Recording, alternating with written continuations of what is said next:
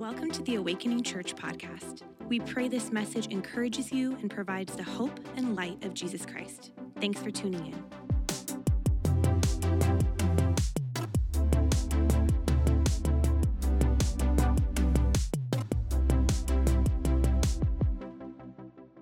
I remember my first day of high school very clearly. Anybody else remember your first day of high school? Just me. Good. Okay. I'm glad we're, we're all together today. Uh, came from a very small um, Christian school. There's like 30 in my class to a large high school, public high school. Knew no one, or at least that's what I thought. The very first day, afraid to go to the wrong class, you know. Um, I did, and and then had nowhere, no idea where to be, and so wherever my class ended up was in the very back of campus. It was lunchtime. I sat and ate lunch by myself, you know. It wasn't until the end of the week that I ran into someone I know, and they're like, "Oh, I didn't know you go here." I'm like, "I didn't know you go here. Where you been?" I'm like, "Way back there." And they're like, "Nobody hangs out there." I know. Um, come up, you know, towards the front of campus. I'm like, oh, that makes sense. And, and so, I, like, I, I'm just searching, like so many of us are in those teenage high school years of like, where do I belong? Where do I fit? Uh, you know, where is my where's my place? And and I'm a big basketball player. Basketball was my life, especially in high school. I'd spend so many hours in the front driveway practicing, getting ready. And in October, basketball tryouts began, and I was so excited because, okay, I, I think this is my tribe. This is my place. And if you've never done a tryout, let me share a little bit how it goes at the high school level. Um, a coach wants to. Um, well, they want to try to test your commitment and get you off the team before you're even on the team. And so practices were from 7 until 9 at night, Monday through Friday, and they would run you so hard. Uh, I apologize for the graphicness, but in between liners, which is you're running up and down the court, uh, is you would go. I did this. A number of us we just throw up outside. You go outside, you you leave it all out there. Then you'd have to come back in, and you'd do it all over again five nights in a row, you're doing drills, you're just hoping the coach sees you. You're kind of measuring up yourself against everyone else, right? You're like, okay, I'm better than him. Ooh, that's good. You're trying to see where you're at. And at the very end, on the last practice, on the last tryout, the coach takes a paper and he puts it on the door and he walks away. And on that paper is a list of those who made it on the team. 40, 50 guys that try out, 12, maybe 15 make the team. And you can just only imagine a crowd rushes to that door to see is your name on the list? Did you make it? Do you belong? Did you measure up? And you'd see guys walk away dejected and then you'd see guys walk away, just, I made it, my name's there. And you know what's interesting? That question, where do I truly belong, isn't just a high school question, is it? It's a human question. Uh, we ask this question all the time and wrestle with it. Did I make the cut? Am I good enough? Maybe in the church context, spiritually, does God really want me? You know what's interesting is there are many people who are Christians who would get, I get that Jesus loves me, but it almost, the way I think about it is like, it's almost like he just puts up with me. Like, I get that I'm kind of on the team, but maybe I'm just the water boy, you know? Like, God just kind of puts up with me. Does God really want me? Who actually belongs to the family of God? Today, we're continuing our series out of the Gospel of Matthew, the name. Last week we looked at the Son of Promise, Jesus. Matthew is helping us see who Jesus is, that he is the coming, long awaited hope of the world, the Messiah, Emmanuel, God with us, this wonderful counselor, this mighty God, this everlasting Father, Prince of Peace. Today, we're going to look at a part of the Bible that if you've ever opened it, if you ever read it, uh, this is the part you probably skip. This is the genealogy of Jesus. This is the list of names that you're like, why in the world did they include this? Like, and when you think about Matthew, you're like, I could have come up with a better introduction, Matthew. We, we covered verse 1 last week. This is the genealogy of Jesus, Messiah, the son of David, the son of Abraham. And then, and then there's verse after verse. Abraham was the father of Isaac, Isaac the father of Jacob, Jacob the father of Judah and his brothers, Judah the father of Perez. You're like, I get it. There's a lot of people that had babies and babies after them. Thank you very much. What's the point? Here's the point Matthew begins his gospel with a genealogy of Jesus to make an emphatic point about all who actually belong. The very heart of God, the very gospel of Jesus is actually being declared in this genealogy. And in a world, in a culture that said if you didn't measure up, if you didn't meet certain standards, you do not belong. Matthew, from the outset of his gospel, is saying all belong. And he does it right in the genealogy. Uh, he begins, or actually, he concludes the genealogy this way. He, in Matthew chapter 1, verse 17, he says, Thus there were uh, let me, I can read it right there. So, all the generations from Abraham to David were 14 generations. From David to the deportation of Babylon were 14 generations. From the deportation to Babylon to Christ were 14 generations. And so, he kind of gives you the framing of how he broke down uh, this genealogy Abraham to David, uh, the, the father of the nation of Israel to David, the great king, from David to Babylon, from the great king to this incredible descent into despair and darkness, to the exile, to the people of Israel being taken uh, away uh, to Babylon, then from Babylon to Jesus. And he's unpacking the genealogy or the generations of Jesus. And a few things I want you to note about genealogies. Ancient genealogies were always working to communicate multiple layers of communication and information. Ancient Hebrew genealogies was one about pedigree, like uh, we want to know is Jesus from the line of David? Another about purity. Uh, is, is he of this pure ethnic line? That was very important to the Jewish people in their day. And then the other is the area of theology. Ancient genealogies were always making theological claims.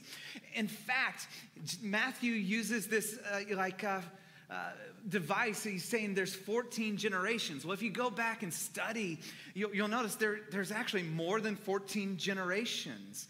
It was, I mean, this doesn't work in our day, but leaving out generations to create symbolic numbers on genera- uh, ge- genealogies, thank you very much, is a common Hebrew literary practice. He uses that 14. Uh, the Hebrew language, the letters actually have numeric value. That's how you count. And so if you actually take David's name, then what David's name numerically adds up to is 14. And he's trying to, even in this, help us understand, woven throughout, Jesus is the long awaited King, the Messiah. Now, out of these three, Abraham to David, David to Babylon, Babylon to Jesus, what we're seeing is the gospel uh, right up front through these opening names. And I want to give you just, just three hook holds of the way Matthew is weaving the gospel for all people, all of us to belong. He's going to give us in the first framing four women, and then two name changes, and then a list of nobodies. And this is the gospel four women, two name changes, and a list of nobodies. Uh, let's begin with four women. The four women from Abraham to David, these are unconventional heroes in the patriarchal narrative. Uh, the four women he's going to list out Tamar, Rahab, Ruth, and Bathsheba. These are four new matriarchs that he's going to highlight, where uh, in genealogies, you would only include women in the ancient day if it helped your pedigree or your purity. And what we find is all four of these women do not help. All four of them were foreigners, they were non Israelites. They're outcasts from the Jewish people. And then there's scandal involving three out of the four. Uh, Matthew could have included four matriarchs, the four primary ones Sarah, Rebecca, Rachel, and Leah. But he instead he includes these four to unpack this gospel of grace, God's divine mercy, how he's actively working and who belongs a part of the family line of God. Let's begin with Tamar. She was a Canaanite, and she was actually victimized by Judah. This is a story that is complex, it's weird. You can find it in Genesis 38. I don't have time to even unpack the, the like cultural complexities, the marriage rites and customs of their day. Uh, but ultimately, uh, when it gets down to it, Tamar was one who actually lost two husbands. Father in law deceived and treated her to shame. She was passed over, unfairly treated, neglected. Judah, who would be the one that was prophesied that the king would come through, actually is the villain in this story. And Tamar, the Canaanite, Judah will eventually say, You are more righteous than I. And we, first, we see the divine mercy of God of, of highlighting Tamar, who had been overlooked, passed by, unfairly treated, neglected to shame. And then you see Rahab, uh, she's a, a Jerichoite. Her, her profession, well, problematic, a, a prostitute. Uh, when the Israelites went into the, uh, they're going into the promised land, the first city that they were to address was Jericho. The spies go into the land. Now, why the spies are hiding out in a prostitute's uh, house, I don't know. Again, problematic. And yet she took them in, hid them, and uh, gave them safe harbor. And as a result of her kindness and her faith, her, her and her whole family were saved. And she is now in the line of David as one of the great great grandmothers. Her past problematic, and she was morally cr- compromised. We're seeing that, okay, this is a unique matriarchal uh, four that we're seeing Tamar, Rahab, and then Ruth. Ruth, a Moabite. A Moabite, uh, they were among the most uh, alien and hated of people. The Moabites and the Israelites, they did not get along. Long standing vitriol. She was a racial outcast. And you can pick up her story, and what's amazing is Ruth's entire story. One of the few who's has a book named after her in the uh, ancient Hebrew scriptures is this Moabite woman who uh, had unwavering loyalty, another story of tragic loss, lost her husband, followed her mother in law back into a country that did not want her. And I, I, just think as we begin to go through this, what you're seeing is Matthew is exposing all of the family secrets that you want to gloss over, ignore, and cover up. The things that we go, yeah, you know, let's let's let's not really bring that to light. And he's like, no, no, no. This is actually the, the beauty of the expansive nature of God's grace and mercy on display for all of us. And he closes with Bathsheba a Hittite through marriage and actually exploited by David. And the way he brings it up, listen to this. Notice how, the way uh, Matthew unpacks Bathsheba, because he doesn't even say Bathsheba's name. He says, And David was the father of Solomon by the wife of Uriah. Like, I get that David is this great king, but, but he also had great failure. Don't you love that about the Bible, though? No, just me. Okay. It's not a list of perfect people who have everything perfectly laid out, and that if you don't live this perfect life and you have it, then, you failed. You don't make the cut. You don't make the list. It's just painfully, painfully transparent, painfully authentic, painfully real and human.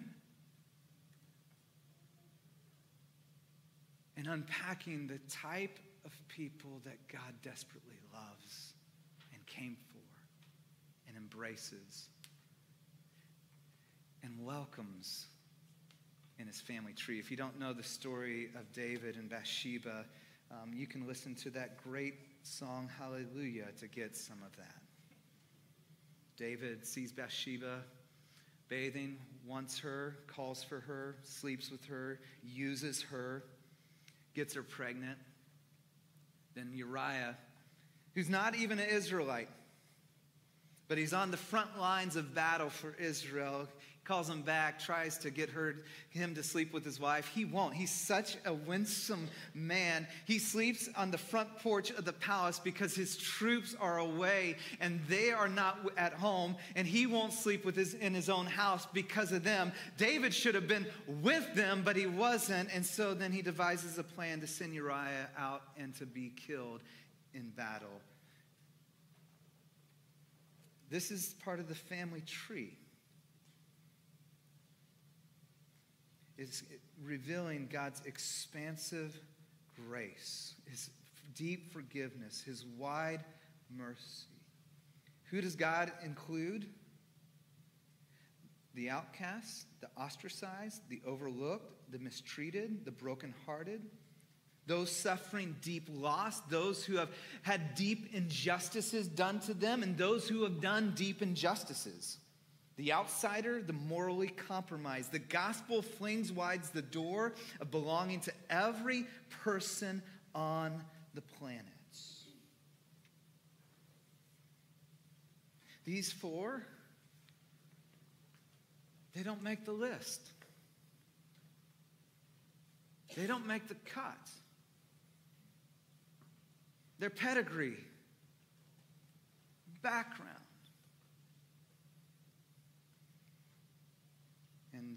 Matthew from the outset. He says they're part of Jesus' family tree. They're part of the Messiah's family tree. They are on the list. Four women, divine mercy.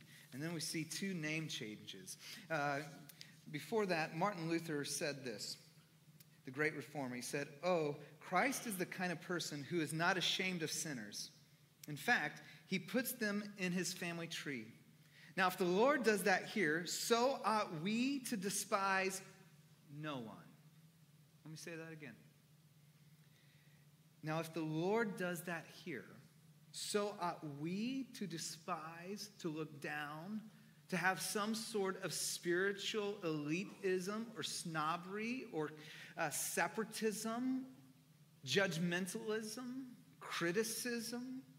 So ought we to despise no one, but put ourselves right in the middle of the fight for sinners and help them. Four women, Abraham and David. And if you thought the list of names got worse, uh, better, it doesn't. It gets worse. From David to Babylon. From David to Babylon, if, if in the mind of um, a Jewish person in the ancient day, especially, you would think from Abraham to David is this ascent. Like you're seeing God chose this, this family, this man out of all the other nations, and it grows to Israel and David, the great king, being, you know, one of the world's superpowers in that day. And then from that point, you see this incredible descent it, it, could be, as Jim Collins said it in How the Mighty Fall, the hubris of success, that, that we don't need God anymore because we've already gotten to the top.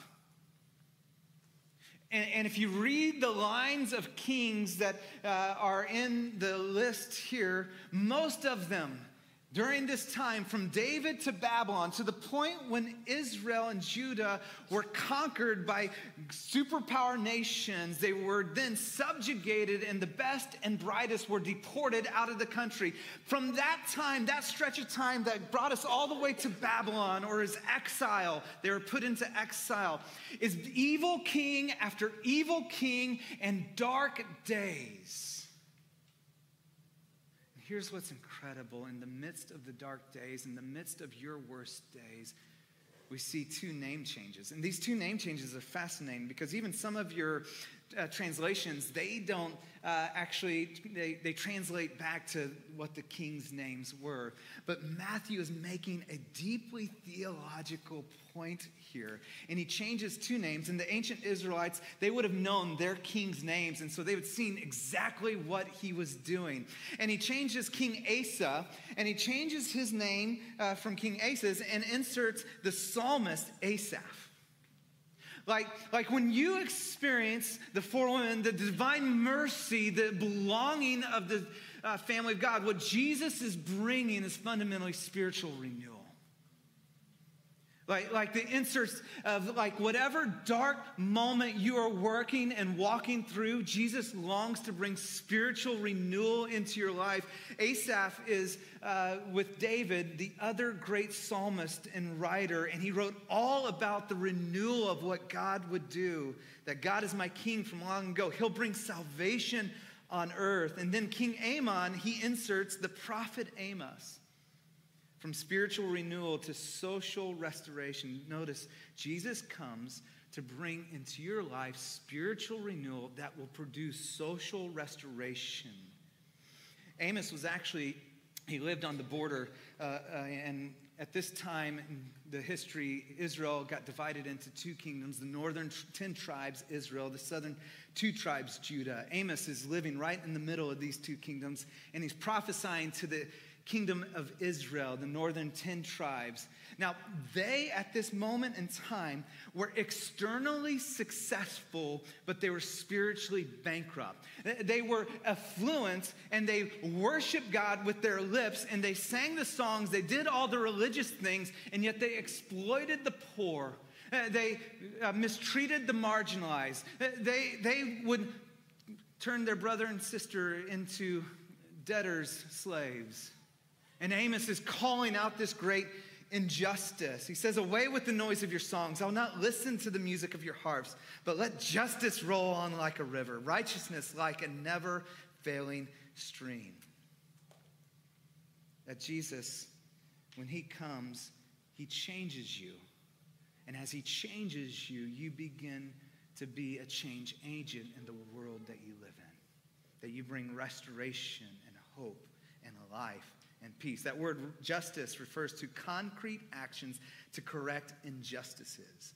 That word righteous is a standard of right, equitable relationships between people, no matter their social differences.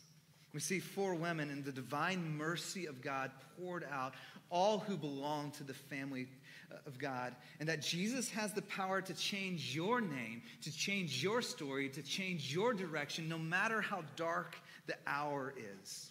When you experience the divine mercy of God, He gives you a new name, adopted into the family of God. Four women, two name changes, and then a list of nobodies. You, you kind of round it out, and at least you have notable kings. You understand what's going on with the kings. And then he, he concludes with a list of nobodies. Uh, Babylon to Jesus. It says, after the deportation of um, Babylon, Jeconiah was the father of Shealtiel, and Shealtiel was the father of Zerubbabel, and then Zerubbabel, the father of people we don't know. Now, Zerubbabel, uh, he's the one who came back from exile, led uh, the restoration and rebuilding of the temple. And then there's name after name, and there certainly was uh, scribes who took down the generations and were keeping track. But, but these, are, these are nobodies. People we don't know, people you've never heard of. And isn't that just like God? That in all hope is lost, when there's no king in sight, when what happened was if you take your Bible like mine, it says Matthew here, and you flip over one page, it says Malachi. This one little page is, represents 400 years of silence where there, where there was no prophetic voice. It looked like the Son of Promise would never come. It was in that place, in a list of nobodies, that God showed up on the scene.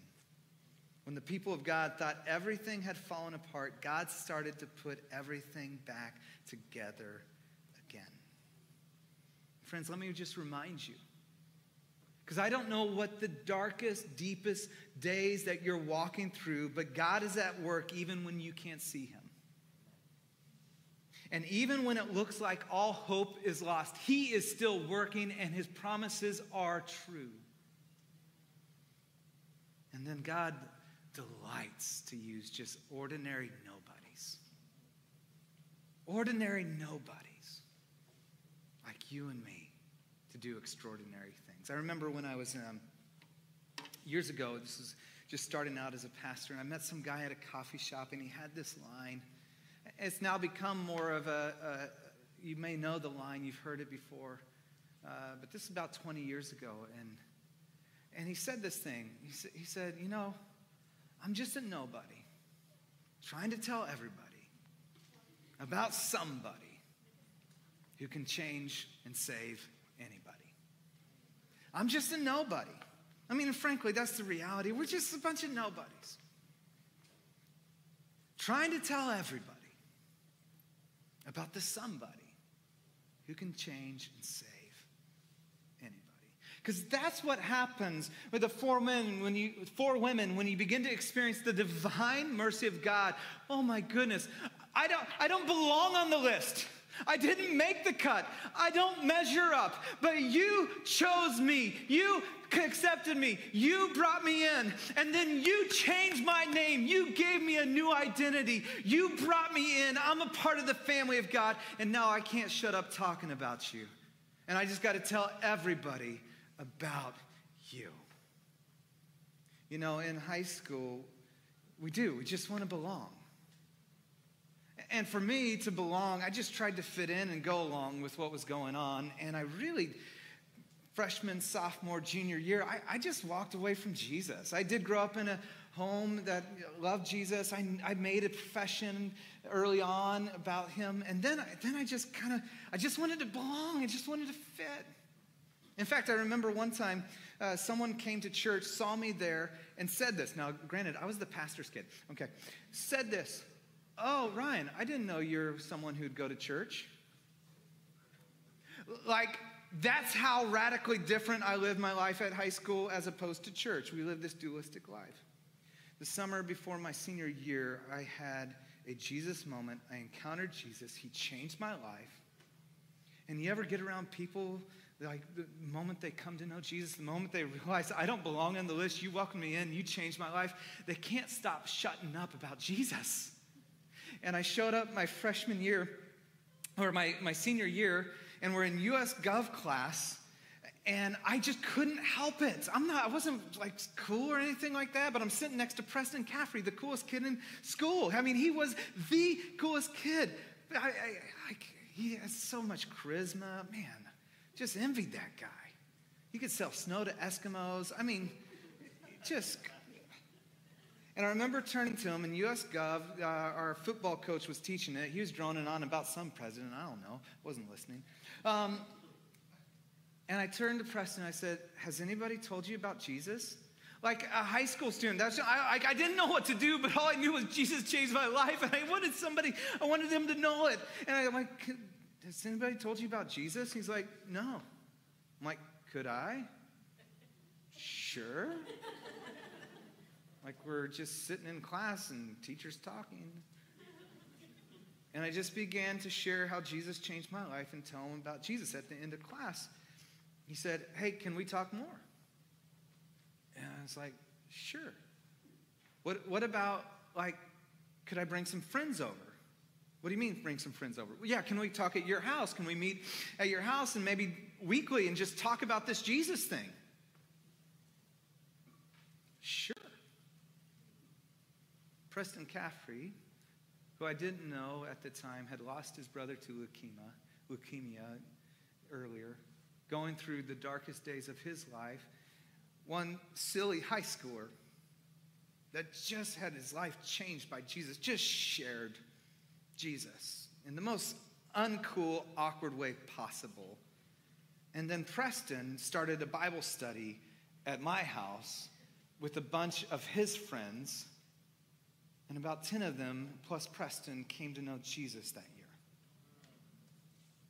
Just a nobody, trying to tell everybody about the somebody that can save anybody. Like when you experience the radical acceptance and belonging of Jesus and his name change and identity change, you just can't help but share it. And that was Matthew's story, by the way. Matthew, who wrote this down. Let me share it with you because it's so phenomenal. Matthew later on will tell how Jesus called him. Says, and went on from there, he saw a man named Matthew sitting at the tax collector's booth, and Jesus says to Matthew, Follow me. Now we read this and we miss the weight and the gravity of this. Matthew, sitting at a tax collector's booth, he is ostracized from the community of the Jewish people, from worship in the temple. He is a outcast. He, he didn't just make the cut, he's been cut off. And a rabbi, by the way, listen, listen, listen. A rabbi in their day wouldn't go and pick followers. Followers would come and try to make the cut for the rabbi. They would go through their own tryouts. And Jesus goes to Matthew, a tax collector, in the middle of what he's doing. He's literally taking taxes. He's doing his job that everybody hates. And he says, Follow me. Notice he didn't say fix up your life. He just said follow me because if you follow me, your life will be forever changed. All you have to do is start following me. Following me is it. That's it. Not measure up, not work your way up, not somehow make yourself better. Follow me, Matthew. You're welcome into the family of God, into my history and family tree. And so Matthew had been invited in. He got up and followed him. Now, notice this. While Jesus was having dinner with, at Matthew's house, many tax collectors and sinners came and ate with him and his disciples. Sitting and eating was a sign of acceptance. Didn't mean you agreed with them, but you accept you, they belonged, you loved them. When the Pharisees saw this, they asked his disciples, Why does your teacher eat with tax collectors and sinners? They didn't make the cut. On hearing this, Jesus said, It's not the healthy who need a doctor, but the sick. Go and learn what this means. I desire mercy, not sacrifice, for I've come to call the not to call the righteous, but the sinner. Matthew, from the opening pages of the genealogies, the four women, the two name changes, and the list of nobodies, gone, if I can belong, if Jesus can say to me, follow me, if, if you knew how far down the, like the list I was, I didn't make the list, I was cut off from the list. If I can belong, you can belong. If I can belong, you can belong. J.D. Greear writes this. Says, Jesus didn't come for people who have it all together. He came for people with problems. He came for people whose lives were dysfunctional and messed up. He came for people who had driven their lives into dead end. He came for those who'd been mistreated, neglected, and abused. He came for those who had gotten everything they wanted out of life and still found it didn't give them what they were looking for.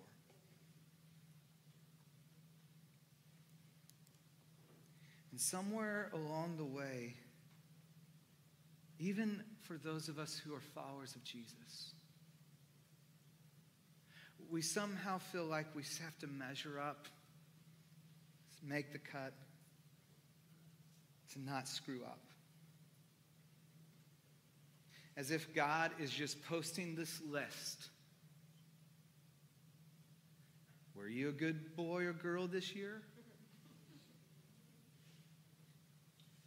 And somehow that determines your acceptance, your belonging, your, your position, your relationship with God. All who belong. You belong.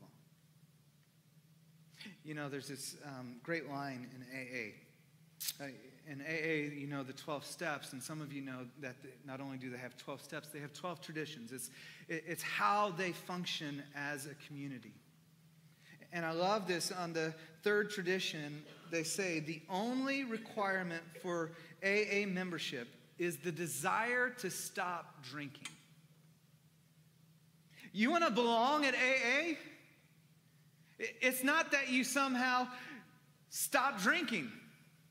It's not that you make it and you're a trophy of all the things. Certainly that's the goal. But what we all recognize is we're all struggling, we're all striving, and we all have a deep longing. And you want to belong, the only thing you need is a desire. I desire to stop. You know what's fascinating is the only requirement to belong to the family of God is to receive Jesus' invitation. He didn't post a list. He looks at you and says, simply follow me. It's just to respond to his invitation. In John, he says, Yet to all who receive him, to those who believe on his name, he gave the right to be called children of God. I think as we close, there's maybe three responses. Uh, the first response, I think, for a number of us is simply to, uh, maybe a confession. It, it's the Pharisee in us, it's the judge in us. We get judgmental because we don't quite measure up, but we're looking around and feel bad and we want to make ourselves feel better. And so we see people that are maybe doing things, quote, worse than us. They don't match our box. And where we just simply confess, God, you know what, my heart. The expansive nature of your grace and love, let no one despise, but may I lean I think the second response is, is really to care. Care for the people in our lives who have yet to experience the incredible grace and mercy of Jesus. That God, you would remind me, or you would once for a fresh in this moment make me realize your expansive yes in grace in my life that would move me, that I long for every single person to experience your grace and mercy. We've been praying for names. You've written it down on the cards over the last few weeks. Where you go, how can I care for my coworker, my neighbor, my friend, my family member, my college mate, my roommate? That I long, that I'm going to pray for them. God, I want them to experience you. I don't know what they're walking through, but could it be that if I just said, Do you want to know about Jesus? I'm not saying you have to do it that way. I don't know. I, all I know is that, like, when we just begin to bring Jesus into the conversation, he changes things. His name's powerful, and only by his name can you be saved. What if we actually believed that instead of just saying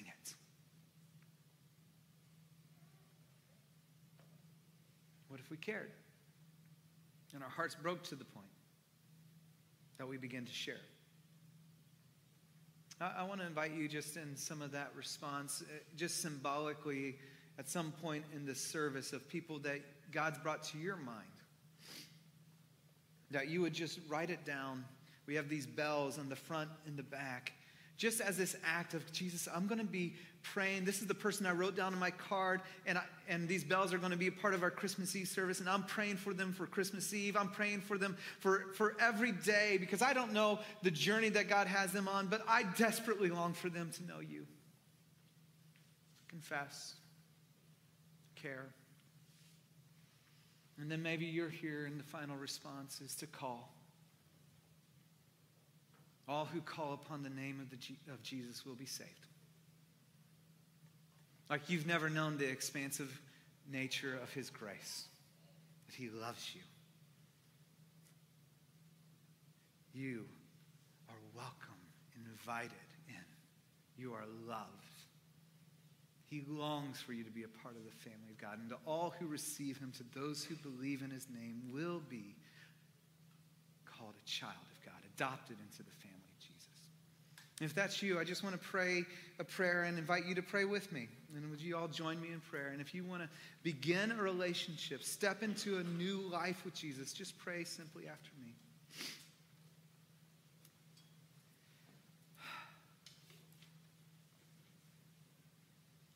Jesus, I call upon your name.